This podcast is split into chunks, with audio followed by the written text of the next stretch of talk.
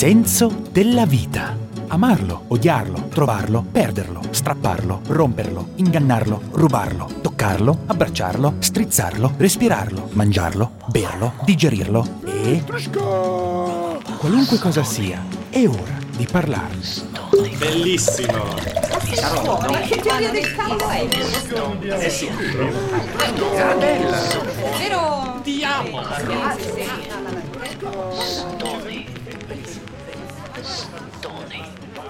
Ama la pizza e la natura, dal mare alle montagne. Gli piace cantare e mangiare con gli amici. È affascinato dal cinema, dalla musica e dal teatro, non solo per lavoro. Organizzatore nato, ama le lingue e i viaggi. Ha molto piacere ad incontrare persone provenienti dal resto del mondo e conoscere le loro storie. Fondatore e primo dipendente dell'Ufficio Attività Giovanili della città di Lugano nel 1993, Claudio Chiapparino è direttore dell'attuale Dicastero Giovani ed Eventi della città di Lugano. Benvenuti nello studio 3 di Petrushka eh, con Claudio Chiapparino, grazie mille di essere venuto. E, um, sono felice di poter parlare oggi con te su diversi temi scottanti della vita, Anch'io. Delle, dei temi interessanti, importanti. La cosa che mi interesserebbe molto per iniziare, bambini nel mondo, bambini cosa significano per te e nella tua vita? Ma la prima immagine che mi viene in mente quando si pensa ai bambini è proprio questa grandissima ilarità, questa gioia, questa freschezza, questa innocenza. Eh, questo vedendolo, non ho figli, per cui lo vedo nei figli degli altri, dei parenti, degli amici, eh, trasmettono una, una grandissima gioia quando li vedo. Devo dire che per me, nella mia vita, quello che non, non, mi pongo tanto il problema se mi mancano o non mi mancano perché appunto quelli, quelli che vedo eh, mi danno molta gioia. non dico che quello che faccio, eh, visto che non ho figli, eh, come si dice, magari di solito uno sostituisce eh, le energie, magari non ha figli, sostituisce in altro. Io mi sento in realtà molto compiuto in questo senso, per cui non, per me non li vedo come una mancanza, ma li vedo oh, anche pensandoci in contatto, li vedo proprio come una risorsa, come una bellezza da guardare. E poi c'è subito un secondo pensiero che mi viene quando, quando penso ai bambini e quando vedo anche molti amici, molte mamme amiche che conosco, eh, è proprio eh, nel vedere crescere una vita, eh, una vita che all'inizio è in totale dipendenza e che allo stesso tempo riflette di una bellezza, di un'altra bellezza, perché il bambino riflette di una, belle- è una bellezza che si capisce che non è solo sua, ma è una bellezza che viene da, qualcosa, da qualcosa che lui guarda. No? E quindi è bellissimo capire questo senso, cioè vedere che la bellezza non nasce, cioè non è autoprodotta, ma viene da, da rapportarsi con qualcos'altro di bello che si guarda. E l'altra, l'altra cosa subito che mi viene in mente è che c'è questa idea di possesso eh, uno vorrebbe possedere la vita dell'altro, allora quando tu vedi il bambino ti chiedi cosa diventerà questo, oppure ti viene in mente subito eh, ma saremo in grado di gestirlo, non gestirlo, poi cosa farà, eh, oppure vuoi deter- possedere nel senso di determinare la sua vita eh, fino ad influire poi quello che vorrà fare, no? Allora eh, c'è questa idea che a un certo punto ho sempre sentito magari dire anche dalle mamme, amiche che conosco, ah, già da appena nasce senti che non ti appartiene più, cioè che non è più tuo. E che in fondo ogni, eh, ogni lavoro che tu fai o dovresti fare come mamma o come genitore sarebbe di ehm, ogni momento è un momento verso l'indipendenza del bambino, cioè in fondo il tuo lavoro, il tuo compito è di renderlo indipendente esatto, da te. Esatto. renderlo indipendente da te, eh, però appunto a me piace questa, questa come dire, questo binomio, no? Cioè che da una parte è una bellezza che riflette qualcos'altro, no? Dal, però questa bellezza più è libera nel rapporto, più è bella. eh, più uno tenta di soggiogare l'altro di possedere l'altro, come dicevo, di, di, come dire, eh, di condizionare l'altro, più si creano problemi, ricatti effettivi, tutte queste, queste cose che poi limitano e frenano. Io ho sempre detto delle volte, mi sono trovato anche con dei giovani a dire la mamma è chiaro che è una delle cose più importanti nella vita eh, e anche se tu hai la, la, mamma più brava, più bella di questo mondo, a un certo punto devi mandarla un po' a quel paese, cioè devi dire eh, sì, è vero che ci sei, sei fondamentale per me, eh, però io devo vivere la mia vita perché se uno si mette e dipende troppo nel senso che fa decidere alla mamma o all'altro quello che è della sua vita c'è un problema di malattia c'è esatto. un problema di, di cioè non, è, non, è, una cosa sana ecco. Esatto cioè forse di poter di dire alla mamma ci sei stata nella mia vita ma adesso ci sono altre sì, persone no, altre mm, cose sì, più no, importanti. ci sei. Il problema è che l'importante è che ci sia nel modo giusto è chiaro che il modo giusto non esiste in assoluto. Però eh, si trasforma, però, esatto. esatto sì, sì. Però per me è importantissimo perché io, eh, come dire, è chiaro che poi magari si passa in una fase della vita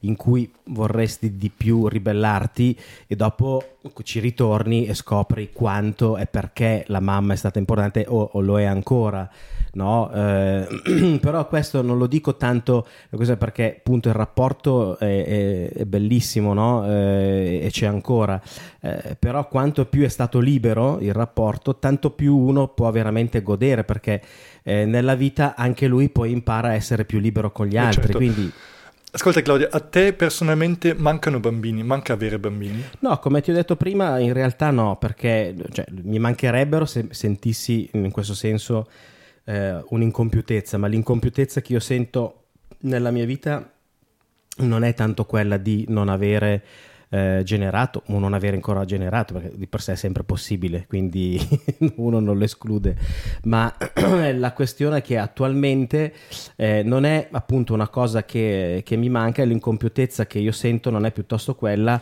quanto quella che è continuamente una sete eh, di riuscire a creare cose belle, rapporti belli, eh, di creare mh, mm, amicizie, di creare relazioni, di generare.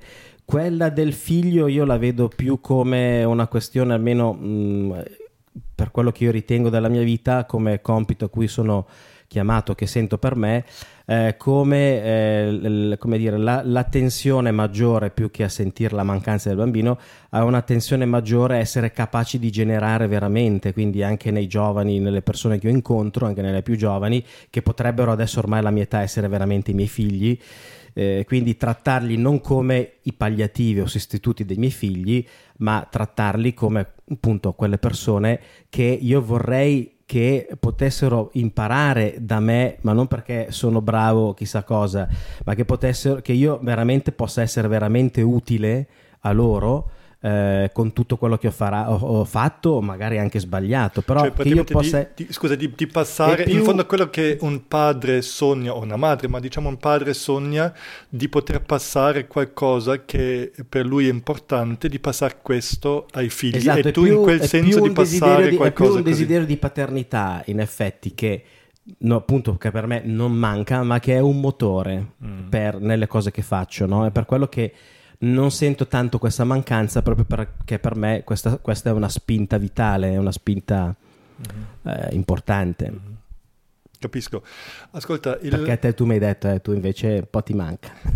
sì, ma, sì mi, mi, manca, ma, ma penso che di base m- manca a tutti. La domanda è come gestisci questa cosa e appunto eh, con che c'è dentro qui un, un, rumore alle volte che fa pum pum e non, non, capisco dove, ma tu non stai facendo niente. No, no. Il pavimento. Um, dicevi sì, lo taglio fuori. Um, penso che ognuno in un certo senso ha questo, questo sentimento, questa, questa, mancanza. La domanda penso è come la gestisci, appunto, o la trasformi in qualcosa. Forse e... io ti ho detto come la trasformo io. Esatto, esatto. io la trasformo in un'altra maniera. Io fino adesso l'ho trasformata eh, eh in, in, in, in, spettacoli, in, arte, in altre cose, eh, in, viaggi forse, eh, che ne so. E comunque c'è una trasformazione di questo, però sento, ehm, se guardo da qualche parte, c'è, esiste comunque la eh, questa, non voglio chiamarla necessità perché è necessario, ehm, sì, la- il- il pen- sì, forse necessità, o quello che anche tu dici di, Sì, di passare penso che sia qualcosa. proprio una forza creativa Eh, innata, esatto, esatto, cioè un una desiderio di potenza passare dell'uomo qualcosa. Esatto. che, è, che- è per forza creatività. E che tu vuoi passare, perché non, ti, non- non ti basta di, di, eh, di creare le cose in sé, di fare dei bei progetti, di, di- di scrivere un, un Esatto. libro o fare queste cose qui, non- perché la cosa in sé eh, sembra avere un- una fine, mentre se hai il sentimento di poter passare a qualcuno questo, e lì ci sono o i bambini o poi i nipoti o poi chi per esso Sì. che hai in giro o tu i ragazzi dei quali parli, ma cioè il sentimento e il desiderio penso che c'è comunque Sì. eh, di base. Ascolta, l'arte, il, il, ehm, la relazione con l'arte o l'importanza dell'arte e degli artisti per te che eh, in fondo sei organizzatore, sei molto in contatto con l'arte, la stai cercando molto, ti importa molto, stai, stai, eh, ri- sei molto in contatto con tutto quanto, non, non ti reputi un artista, penso tu stesso. Eh, com'è per In te? realtà un pochettino sì. Eh, dimmi, dimmi un po' come, come senti questa cosa qui. No, diciamo che il mio rapporto con l'arte mm, è nato piuttosto giovane, diciamo così, non proprio da bambino, però eh, già quando, per esempio, a parte anche al liceo, però non andiamo così lontano, quando ero all'università, in fondo un po' di cose che faccio adesso sul lavoro le facevo già all'università. Io ho studiato filosofia e storia. eh, quando ero all'università organizzavamo tantissime cose, cioè abbiamo messo in piedi una band, suonavamo, io suono e canto, mi piace ballare, eh, organizzavamo addirittura delle cene dove cercavamo di invitare più persone possibili per metterci alla prova, vedere per esempio quante pizze riuscivamo per fare per, per- per sfamare, oppure abbiamo messo addirittura in piedi l'idea di fare lo spaghetto, siccome tutti avevamo un sacco di amici eh, che non erano ticinesi, allora facevamo da mangiare gli spaghetti per tutti, so, il mercoledì e riuscivamo ad arrivare fino addirittura a 50-100 persone, quindi facevamo delle grandi spaghettate, eh, oppure eh, appunto dicevo il ballo, l'arte, la- eh, mi piace anche molto scrivere, mi- ho scritto anche adesso non le ho pubblicate, ma mi- ho scritto anche delle canzoni, ho scritto delle poesie, quindi sento in fondo tantissimo un animo artistico e quando sento c'è la musica o vedo teatro o leggo dei testi o leggo delle poesie mi identifico tantissimo, quindi eh, diciamo che se anche se adesso sono un po' più nella, dalla parte dell'organizzatore, evidentemente non posso dire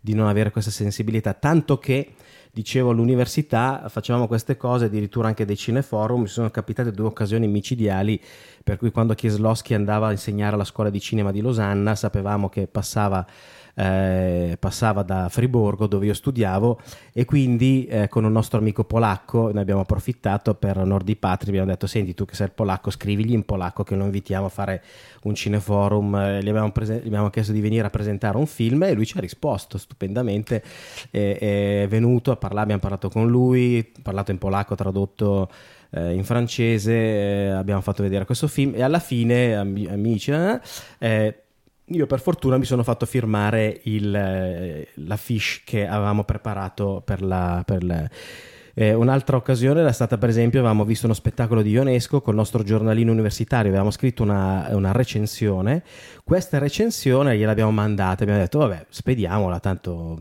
cosa ci costa. Lui l'ha letta, abbiamo ricevuto una risposta da lui, una lettera autografa da Ionesco in cui ci dichiarava che la recensione migliore che lui ha letto a livello mondiale eh, del suo spettacolo era la nostra.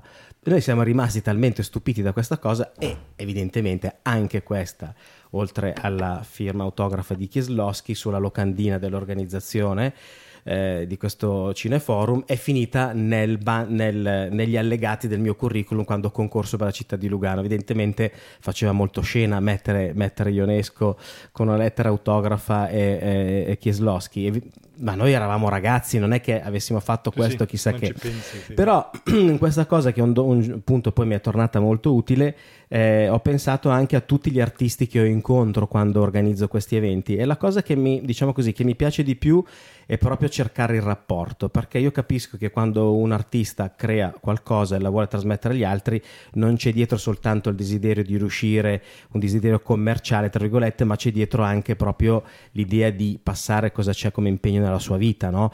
E quando io incontro questo vedo assolutamente come una cosa eh, importante. L'atto artistico per me deve essere un atto dell'incontro, capacità di incontro col pubblico, con l'organizzazione, con tutti. E questo lo vedo in tanti artisti, per cui con tanti artisti nasce un incontro, c'è un, rapporto, un incontro vero e addirittura con altri artisti c'è proprio, nasce un rapporto.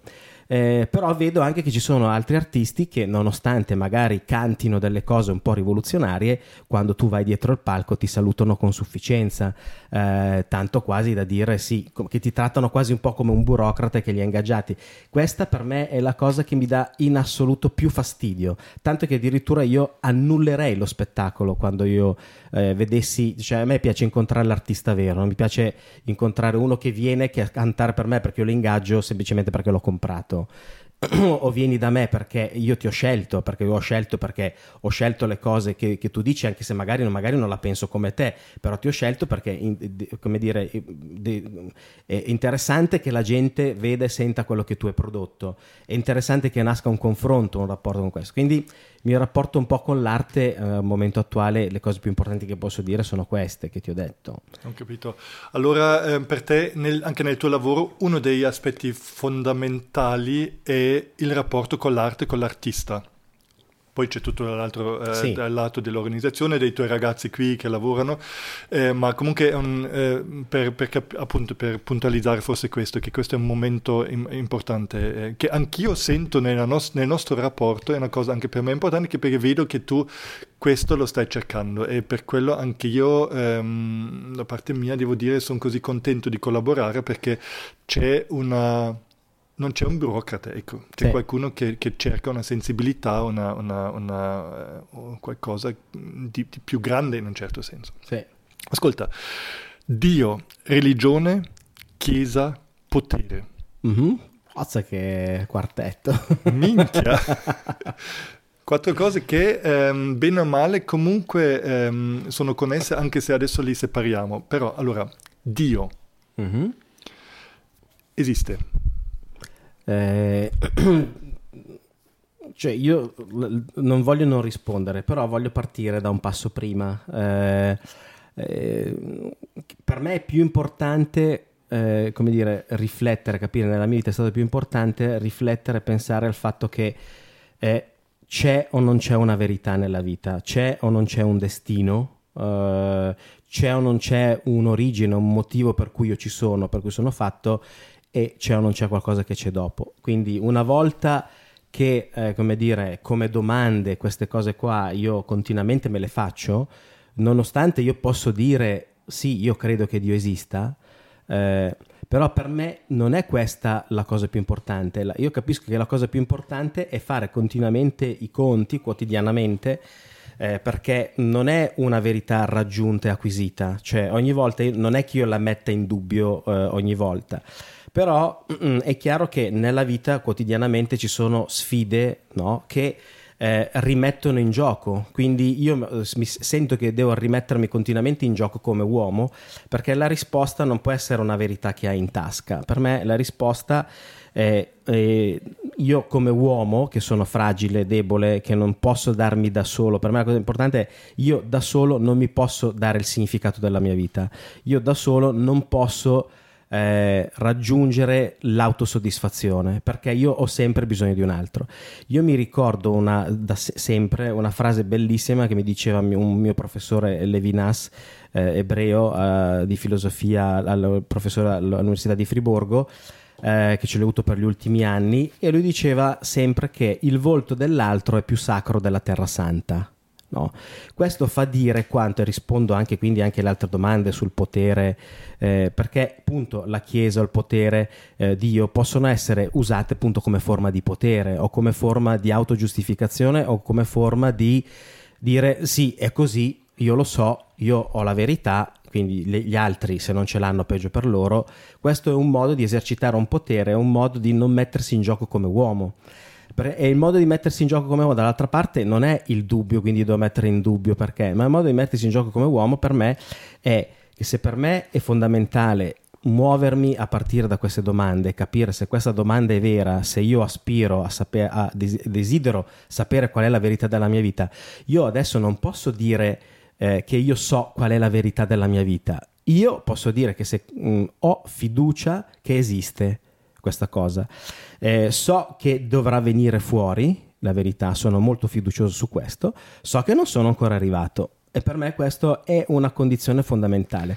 Tanto che è più fondamentale affermare per me questo che non affermare la verità assoluta come distaccata dall'uomo come una cosa, appunto, come un'idea quella nella frase che dicevo, come se la Terra Santa fosse più importante del volto dell'altro, perché in realtà se c'è una verità o se c'è un Dio non può fare a meno del volto dell'altro. Il, ehm, un creatore c'è, perché una questione è la verità, perché la verità, io sono molto d'accordo, eh, esiste, c'è, c'è dappertutto, c'è sempre dappertutto la verità, cioè questo è chiaro, non- per- lì per me non c'è dubbio. La domanda per me forse più grande che arriva, esiste un creatore? Eh, anche qui a me non piace mai rispondere, non è che non, non piace rispondere direttamente alle domande, ma perché io ti risponderei di sì, come penso? eh? Eh, perché mm, eh, io mi sono, ma non come filosofo, perché, perché mi piace anche la filosofia, ma come uomo mi sono sempre posto la questione del ma se io eh, ci sono, cioè, come dire, non posso essere soltanto eh, il risultato della congiunzione eh, del- del- del- dell'ovulo e dello spermatozoo di mia mamma e di mio papà. Eh, e- cioè, prima il momento in cui io incomincio a esserci, eh, è possibile che sia semplicemente, come dire, relegato a un livello di evoluzione naturale? E se dico di No? sì? Eh, Io non ci credo perché io mi dico, c'è l'evoluzione naturale, c'è, non è che eh, ne- nego questo, Sì, sì. però per me, come dire, mh, dal momento che io esisto e sento di non esis- esistere solo fisicamente, ma sento di esistere come qualcosa che ha un desiderio di significato, un tale desiderio di felicità, un tale desiderio di compimento che io da solo non posso rispondere, che non posso soddisfare, che appena incontro qualcun altro subito mi gaso perché sento che l'altro mi può aiutare, me lo sento umanamente fratello. Per cui desidero, come dire, dire ma perché io ci sono sono così? Perché desidero essere amico dell'altro? Perché desidero essere felice? Che io mi dico questa cosa qua non mi basta spiegata solo con la, la- la natura. Tanto che mi dico, ma allora se esiste l'ipotesi che qualcuno mi ha voluto, perché il concetto è o esiste l'ipotesi che, che- o è vera l'ipotesi che qualcuno mi ha voluto, eh, al di là del- della creazione, creazionismo o meno, o esiste l'ipotesi che qualcuno che mi ha voluto dal momento in cui mi sono innestato nella storia, no? E divento un pezzo della storia, dico, o qualcuno mi ha voluto o il mondo è assurdo, come dice qualcuno di famoso che tu conosci, no? Quindi, e, e dall'altra parte mi dico, perché non è soltanto l'inizio, e poi mi dico, questa fine, dico, finisce, però dall'altra parte mi dico, anche lì mi dà fastidio, cioè, da una parte non- è umanamente inconcepibile l'infinito, perché io, io quando se devi pensare a quando finisce il tempo impazzisci, non- D'altra parte mi dico, ci, ci deve essere una dimensione in cui la, la fine del tempo si spiega come un tempo dato, per cui la, dire, la verità vera di quello che sto vivendo qua probabilmente non è tutta qua,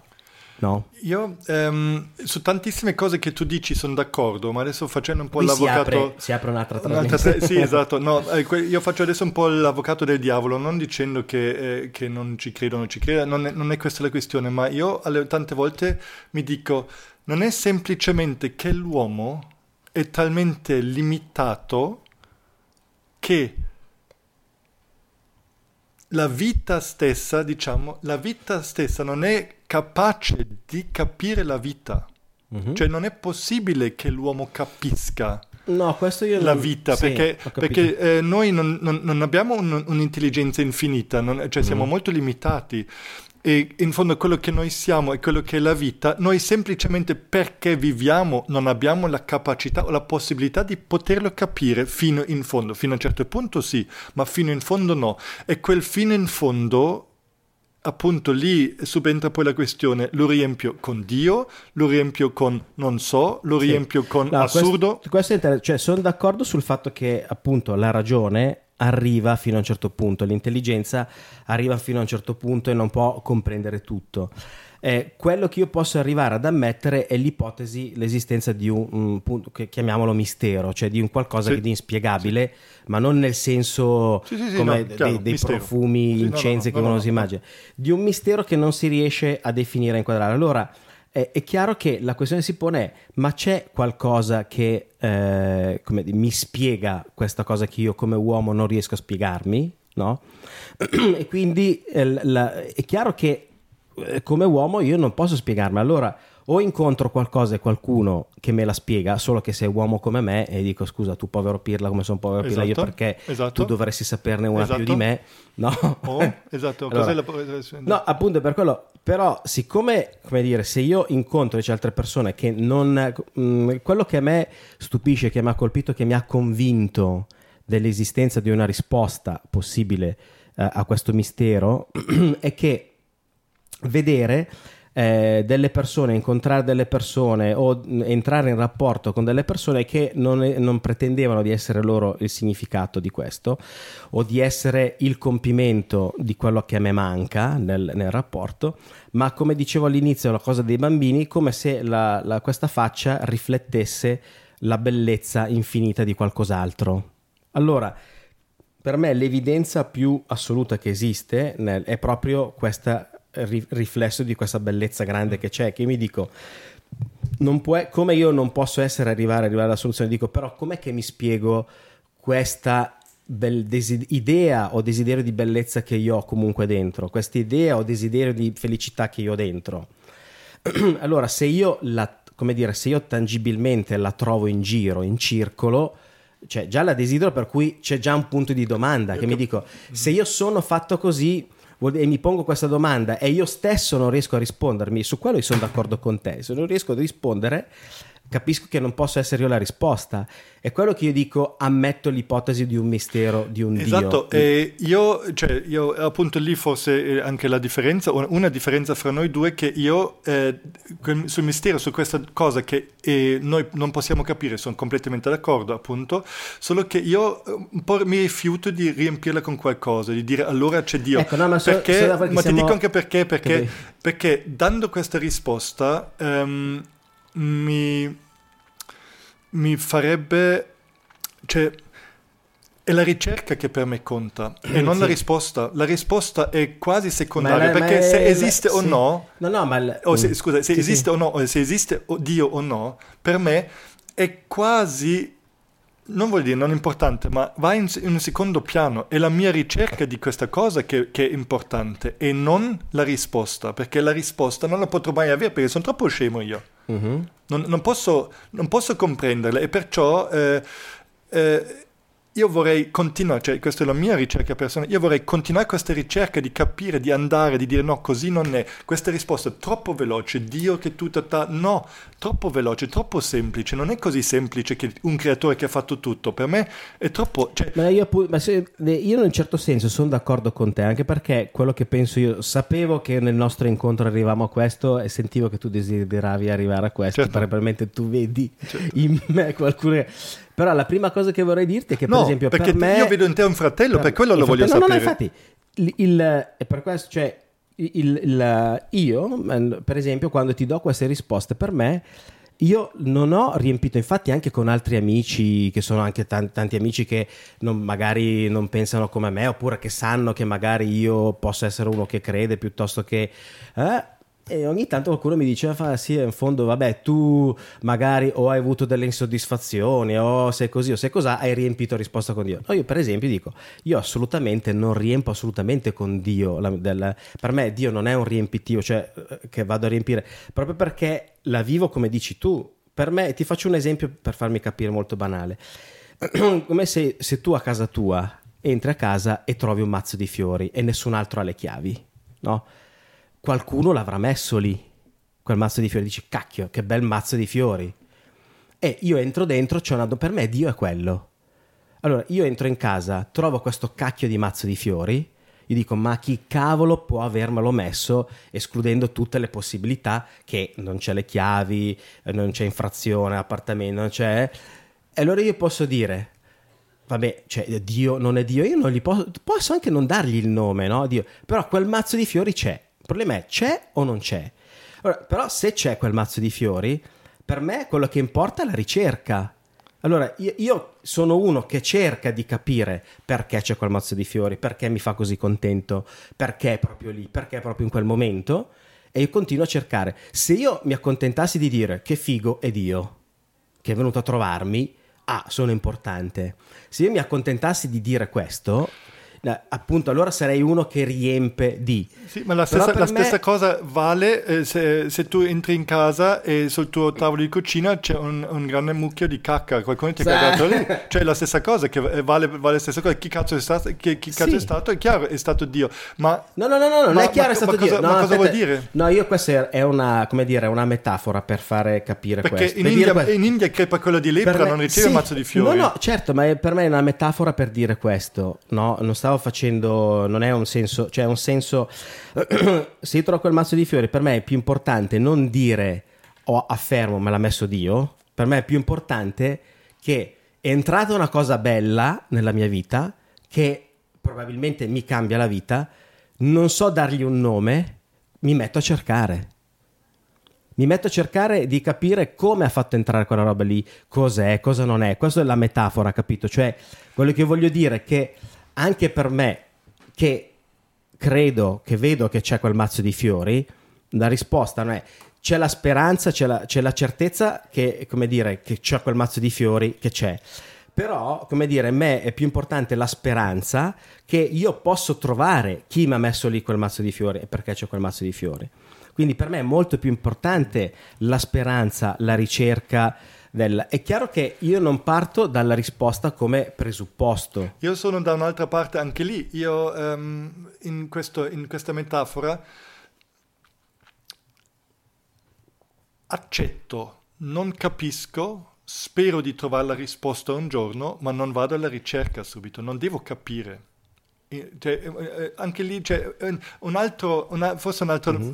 parliamo della stessa cosa forse, però... No, questo è però, interessante, però, no, no, cioè... è interessante che mi dici questo, perché anche qui secondo me c'è un malinteso in quello che dici.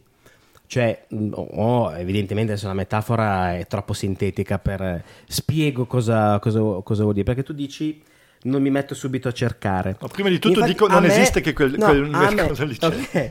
A me a me e per me invece la cosa più importante è non che mi metto a cercare, ma nelle cose che faccio, io non interrompo le cose che faccio per andare a cercare, io voglio trovare quella cosa lì nelle cose che faccio.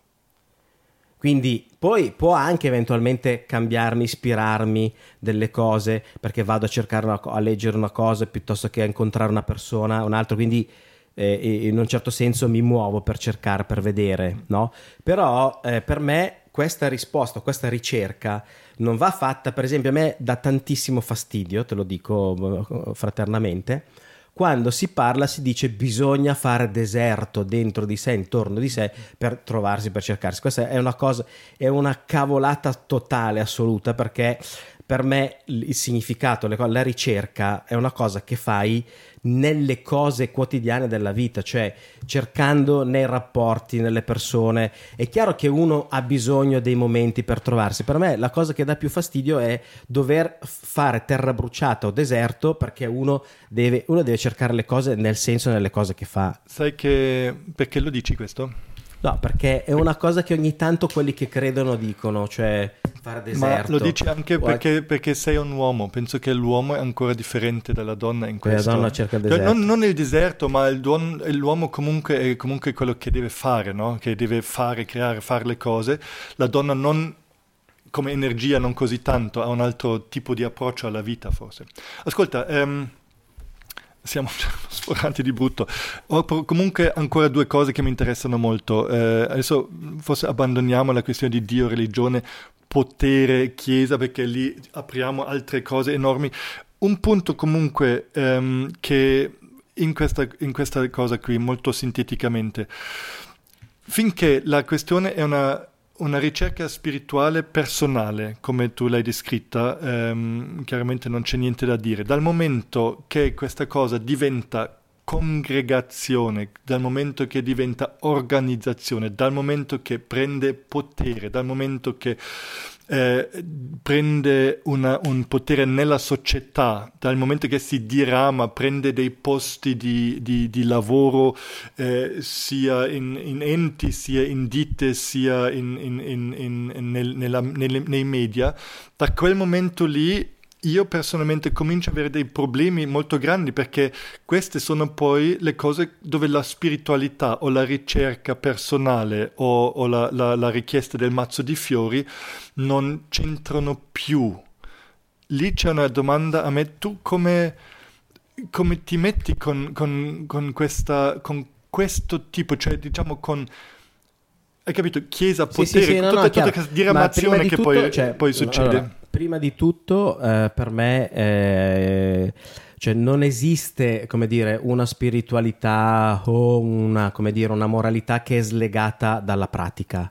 Giusto? Cioè dagli aspetti Giusto. ordinari della vita. Quindi d'accordo. non posso dire perché è, è, è contro, cioè, l'uomo non può essere diviso. Contro, quindi per me Infatti a me piace tantissimo una, un pensatore greco del, della Cappadocia, il Crisostomo, che dice cioè, spirituale in fondo è tutto ciò che informa la materia, cioè che, che, entra nella materia spirituale. Quando uno pensa spirituale non è una cosa che aleggia nell'aria, spirituale entra nella materia. La seconda cosa è che l'altra mh, mm, grande verità e altro grande, come dire, menzogna da smentire è che non è soltanto dei membri della Chiesa, di un partito o di, uh, o di un'area, di una sfera, fa tutti quando ci mettiamo insieme ad altri, congreghiamo, cioè qualcosa insieme con gli altri eh, come dire, ci si organizza. Dopo c'è chi è più organizzato in termini di eh, associazione, in termini di potere, in termini di partito, in termini di lobby. Quindi non è che esista una... Quindi tante volte si indicizza eh, un'organizzazione piuttosto che un'altra e spesso cioè media, l'opinione pubblica, questa cosa qua la moltiplica. Io non dico che questo non esista, però è anche vero che questa è parte della natura eh, aggregativa umana, no? Eh, quel, come, adesso a parte queste considerazioni generali, le mie personali, almeno di come la vivo io, è che per me la cosa più importante è che, allora, a parte che delle volte soffro eh, dei pregiudizi della gente. Tante volte quello che io vedo per fortuna è che avendo molti rapporti, molte amicizie con tante persone che la pensano in modo diverso, lavorando per il bene di tutti e per anche tante cose che magari tante persone o tanti progetti in cui io magari non è che sono per forza d'accordo con tutti, no? Eh, però se lavoro per tutti sono chiamato a fare questo quindi, eh, come dire, posso aiutare tutti. Eh, in questo senso vedo che tante volte poi per fortuna i pregiudizi cadono, no? eh, rispetto, ma questo penso che valga per tutti, inutile pensare che lo sia di uno che è dalla Chiesa, di uno che è di un partito, questo vale sempre un po' per tutti, quindi è un po'... però per chiudere, per me quello che è fondamentale è che a me non piace, questo, io la giudico come una cosa sbagliata, cioè quando uno occupa delle posizioni, occupa un potere, eh? Per un vantaggio personale, per un vantaggio della propria. Quando uno si mette a servizio, si mette a servizio degli altri gratuitamente. E ci sono persone che sbagliano, ma in tutti i partiti, in tutte le chiese, in tutti, dappertutto. C'è gente che magari si attacca di più al potere, magari anche, chiamiamo potere, sembra una parola grossa, perché sono anche magari piccoli interessi personali, o addirittura piccole guerre personali, perché quello te l'ha fatta, adesso gliela faccio io quell'altro. Come dire, No? In questo senso eh, dico, a me questa cosa qui dà fastidio e personalmente eh, ritengo che sia eh, un di meno, cioè un vivere in modo non giusto, non adeguato, eh, quello che uno magari professa. No? Di, di, di, vivere. Eh, però devo dire anche la verità che eh, magari ci sono più sbagli, che però ci sono anche tante, tante situazioni virtuose E dico, allora ogni tanto farebbe bene a guardare anche a queste situazioni Sì, virtuose. sì, ma eh, appunto, senti, eh, potremmo parlare solo due ore solo su questo, perché Mm. mi interessa chiaramente personalmente eh, eh, di, di, di, di aver lì una conversazione eh, con te anche così aperta e così bella. Eh, solo ancora un'ultima, ma no, lasciamo- lasciamola lì, perché ci sono ancora due cose che mi interessano ancora di più perché anche per la questione del- del- della mostra che adesso eh, avverrà tu una volta mi hai accennato che hai fatto un viaggio in Polonia. Eh, vorresti po- Norvegia? Quello della Norvegia. No, io dicevo quella della Polonia, Norvegia era un'altra. no, quella- io dicevo quella della Polonia mi interessava perché tu avevi parlato di un pellegrinaggio che Sì. hai fatto. Eh, mi interesserebbe molto perché appunto io ho fatto quel grande viaggio lì a piedi, eh, che è stato un, un- un momento molto importante nella mia vita, una, una ricerca personale e anche spirituale in un certo senso. E mi interessa questo viaggio, cioè che tu hai fatto un viaggio in fondo a scopo spirituale, diciamo, no? Si potrebbe dire così. Mhm. Eh, perché l'hai fatto e come e quanto tempo e cosa è stato questa cosa qui? Ma mi piacerebbe parlare eh, in modo combinato allora dei due viaggi. Quello che tu ritieni più spirituale, che è quello della Polonia, che è l'attraversamento a piedi da Varsavia a Cestokova sotto regime, perché era l'88 quando il regime è caduto nell'89 e quindi eravamo sottoposti a tutta una serie di controlli Controlli. e di spie addirittura nel gruppo. E poi eh, due anni prima, nell'86, questo mh, invece non era un pellegrinaggio, era una vacanza in Norvegia, laic- laicissima, eh, perché sono due cose molto parallele che mi hanno dato tantissimo, tutte e due, e tutte e due allo stesso modo. Quanto, questo è per dire che per me non è importante quanto sia stato più religioso o meno religioso uno, più laico o meno laico l'altro, e che questi due tipi di eh, cammino, di approccio che ho avuto mi hanno insegnato entrambi la stessa cosa, no? Eh, parto prima, poi finisco con quello della Norvegia, parto prima dalla Polonia per accontentarti. Abbiamo- era durissima perché abbiamo fatto eh, dieci giorni di cammino in tappe anche di sabbia eh, polacca. eh. Ci dicevano che erano 30 km, erano 30 km, in realtà alla fine facevamo 40 al giorno. E l'ultimo giorno ho avuto anche la dissenteria, la prima volta nella mia vita, che è una cosa che non è veramente indescrivibile. Stanchissimi e tutto.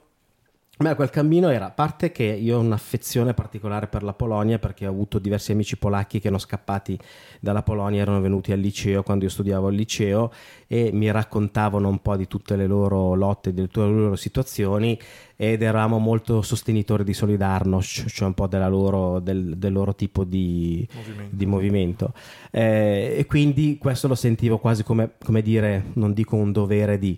Dall'altra parte ho detto voglio provare a vedere cos'è l'idea del cammino, del camminare e di, eh, in questo senso non come prima di svuotare, di far deserto, ma di camminare e di eh, dire io cammino e non affermo un cammino e quindi una ricerca, una domanda e non affermo continuamente a tavolino un significato che io so, che io faccio, che io so, che io faccio.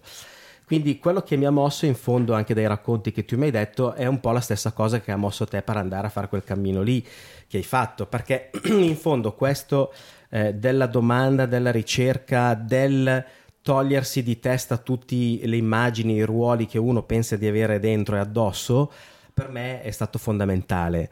Eh, tanto da arrivare con tanti, quello che è stato bello per me per esempio è che eravamo con tan- ero io, la mia fatica era mia. E quindi non c'era tanto da dire beh ma, co- eh, mezzo, ma- ma, eh, c'erano gli altri ma fatica dimezzata no la fatica era intera totale e lo svuotamento mentale alla sera da sicuro che era totale nel senso che proprio arrivi alla sera che non pensi più a niente delle volte anche le fiacche ti fanno anche dire eh, l'incontrario di quello che vorresti per dire. E- però è stato un, un tale come dire svuotamento dell'orgoglio personale di quello che, che uno pensa di quello che pensa di aver raggiunto di aver fatto che tu arrivi alla fine la soddisfazione che tu hai alla fine quando arrivi alla meta è di dire toh sono arrivato alla meta qualcuno mi ha portato qua e finalmente posso dire che non sono arrivato io per i miei pensieri ho dovuto mettere le gambe, ho dovuto mettere la fatica, mi sono, come dire, mi sono svuotato ma mi sono riempito. E un momento, cioè un, una, come dire, un momento nella vita, questo mi serve. Scusa, Ma dato che è stato un pellegrinaggio, Dio in questa camminata dov'era? Ma per me era prima, durante e dopo, cioè nel senso che per me non è che eh, abbia cambiato tanto il fatto di essere lì, per me quello che è stato importante, eh, la decisione di farlo prima, eh, il farlo è quello che mi ha dato dopo, eh, è quello che mi importa di più, perché per me Dio appunto non è dentro nel pellegrinaggio, Mm, Dio per me è prima, durante e dopo, come dicevo, quindi eh, di per sé quello che mi ha dato lì ehm, è più che altro una nello specifico quello che tu mi chiedi quello che mi ha dato in quel momento lì è eh, svuotarmi da quella idea di avere io la risposta su Dio no? dall'altra parte dire eh, Dio ci sei, eh, io adesso ti, quasi quasi con la fiacca sotto i piedi ti bestemmierei quasi anche perché sto facendo una fatica boia, quindi non è che uno gli viene sul pensierino religioso su Dio, che gli viene il pensiero più illuminante no, sull'esistenza di Dio o meno, per cui delle volte dici pensi proprio anche l'incontrario no, come reazione. Eh, però quello che aiuta tantissimo è che tante volte eh, uno si riempie troppo di significati di cose che si immagina lui, che pensa lui. E quella roba lì a me aiuta tantissimo a togliermi di testa Dio come riempitivo della vita, ma me lo mette dentro di più come Realtà. come una realtà, come una presenza o quasi come dire come un'assenza che mi chiama, una presenza che eh, io non posso, eh, che se è una presenza non è perché è uno stato d'animo mio. Se è una presenza, è una presenza. Una Anche certa- se il mio stato d'animo è contrario. No, allora, questo mi svuota dal... Non è che ti svuota dall'emotività, da, ma ti svuota dal pensare a Dio come uno stato d'animo, una me- emotività, un'attività o come un riempitivo, no? E per quello che... Perché ti ho citato la Norvegia? Perché per dire per quanto è stato importantissimo quest'altro viaggio che avevo fatto due anni prima, che avevo passato, se mi concedi un minuto ancora, che avevo passato eh, un anno, il primo anno di università, eh, penso che ero arrivato al terzo o quarto innamoramento, ma continuamente non riuscivo, cioè non, è- non riuscivo, non ero convinto e per cui innamoravo di una, poi non, non riuscivo a dichiararmi perché non ero convintissimo. Dopodiché succedeva che mi innamoravo di un'altra e dico, cacchio, è possibile? Allora, era- cos'era? Era vero o non era vero? Poi mi innamoravo di un'altra. È passato la fine dell'anno, ero talmente stufo de- come dire, di pensare e non agire e di non essere sicuro cosa fare, cosa non fare. E, mm, a un certo punto capita che finita il semestre mi chiama qualcuno e mi dice c'è questo, eh, questo amico che è in carrozzella, la sclerosi multipla, è, compa- è fratello di un tuo compagno delle elementari, eh, se te lo ricordi eh, bisognerebbe portarlo in vacanza, cerchiamo un giovane, uno studente che lo porti due settimane in vacanza in un campo del Rotary Club con 200 persone di cui tutti norvegesi, svedesi, era pieno di bellissime ragazze norvegesi, svedesi da tutto il mondo e tra l'altro io non sapevo ancora l'inglese e lì parlavano inglese e norvegese eh, per cui detto vabbè ero talmente stufo di me stesso che ho detto "F- andiamo vado a fare questa esperienza così mi libero un attimo no? fatto sta che sono andato che questo Giuseppe io non lo conoscevo prima eh, sapevo solo di fama che tra l'altro era un Don Giovanni del- di- della miseria e sulla carrozzella in Norvegia non scherzava. E quando siamo, io l'ho accompagnato siamo stati lì due settimane in questo posto erano tutte capanne in un bosco stupendo con un laghetto e in pratica ero totalmente dedicato a lui perché il tempo in Norvegia la nuvola no, la nuvola al sole questo poverino eh, cioè dal pullover che dovevo mettergli e togliergli la giacca, togliere e mettere ogni due minuti, ero costantemente su di lui e oltretutto lui da buon donnaiolo ogni volta che vedeva la norvegese e la sve- svedese chiedeva fa, digli di fare la fotografia con me, quindi io passo tutto il tempo a fare le fotografie con lui, con queste mitiche svedesone norvegesi che, che- che passavano da lì. Eh, fatto sta, la faccio breve perché evidentemente, però io ero talmente dedicato a lui in modo gratuito perché eh, non, non, avevo altro da pensare, dovevo già sopravvivere, dovevo già imparare a parlare con gli altri, ho imparato un po' di norvegese, lì che ho imparato un po' di inglese, eh, dovevo, c'erano tutto un sacco di attività, quindi io non avevo assolutamente tempo per pensare a chissà cosa. Mi, mi sono dedicato totalmente a lui. Quando l'ultimo giorno la tipa iperlaica del campo eh, che, che, che avevamo fatto viene e mi dice mi chiede, senti ma volevo chiederti una cosa perché ho visto che tra le 200 persone che qua ci sono, tu e Giuseppe sembrate quelli che siete più amici da una vita.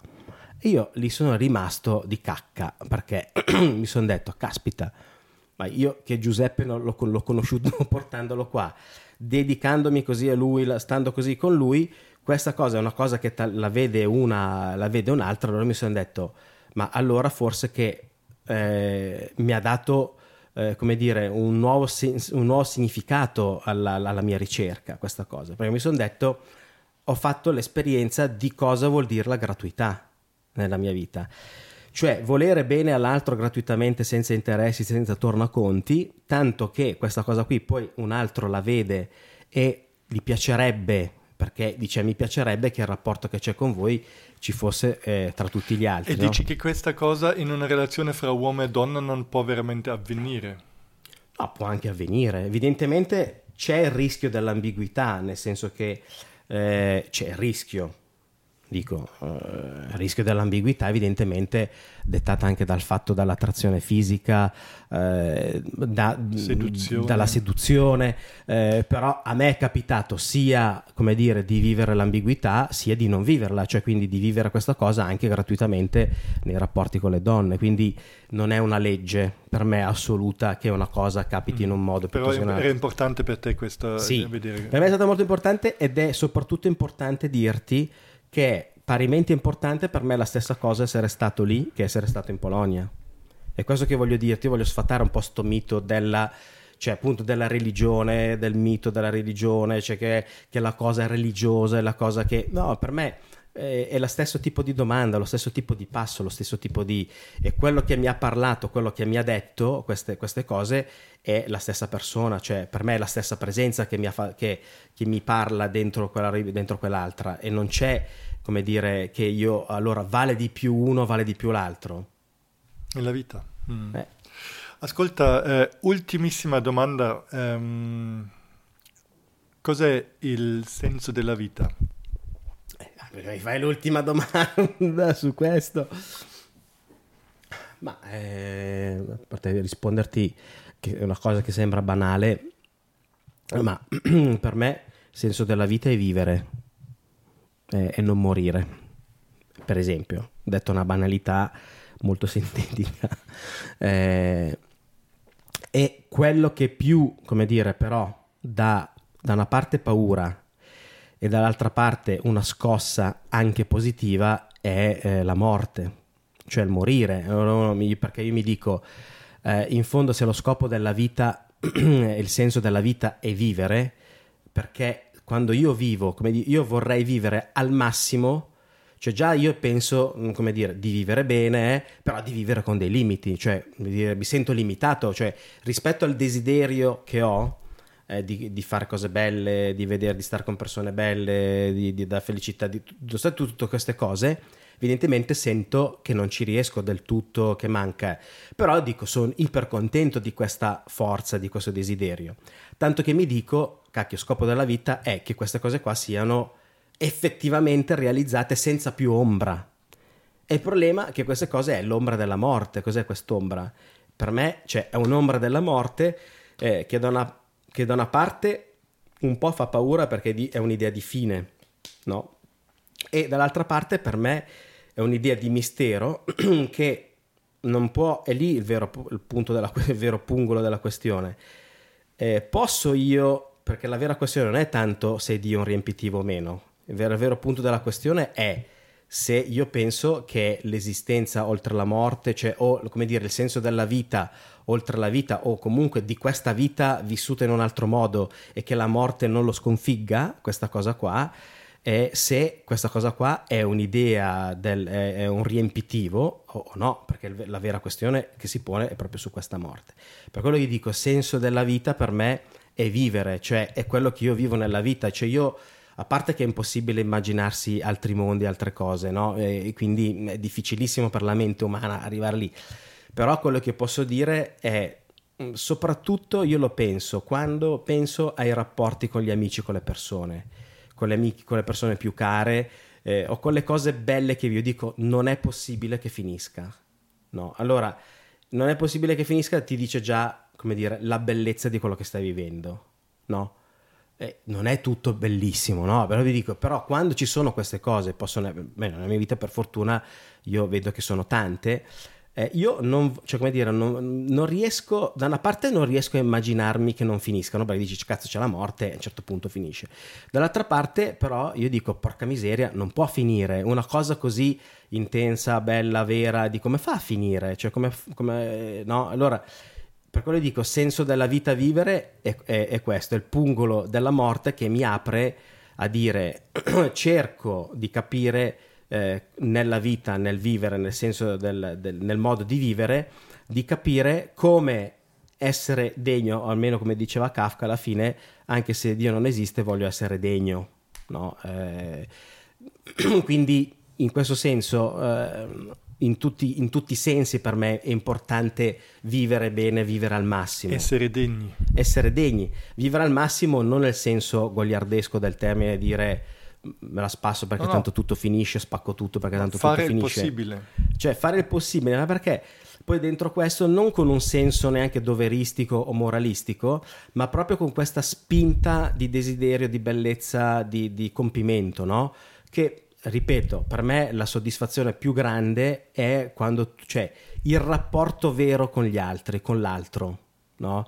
perché per me l'idea di Dio, il pensiero di Dio, il pensiero della morte è, per quello che citavo la frase di Levinas, che il volto dell'altro è, non è tanto quanto io riesco non riesco, trovo non trovo il significato, ma la vera cosa impressionante è l'esistenza dell'altro da sé, cioè che esista qualcos'altro da me.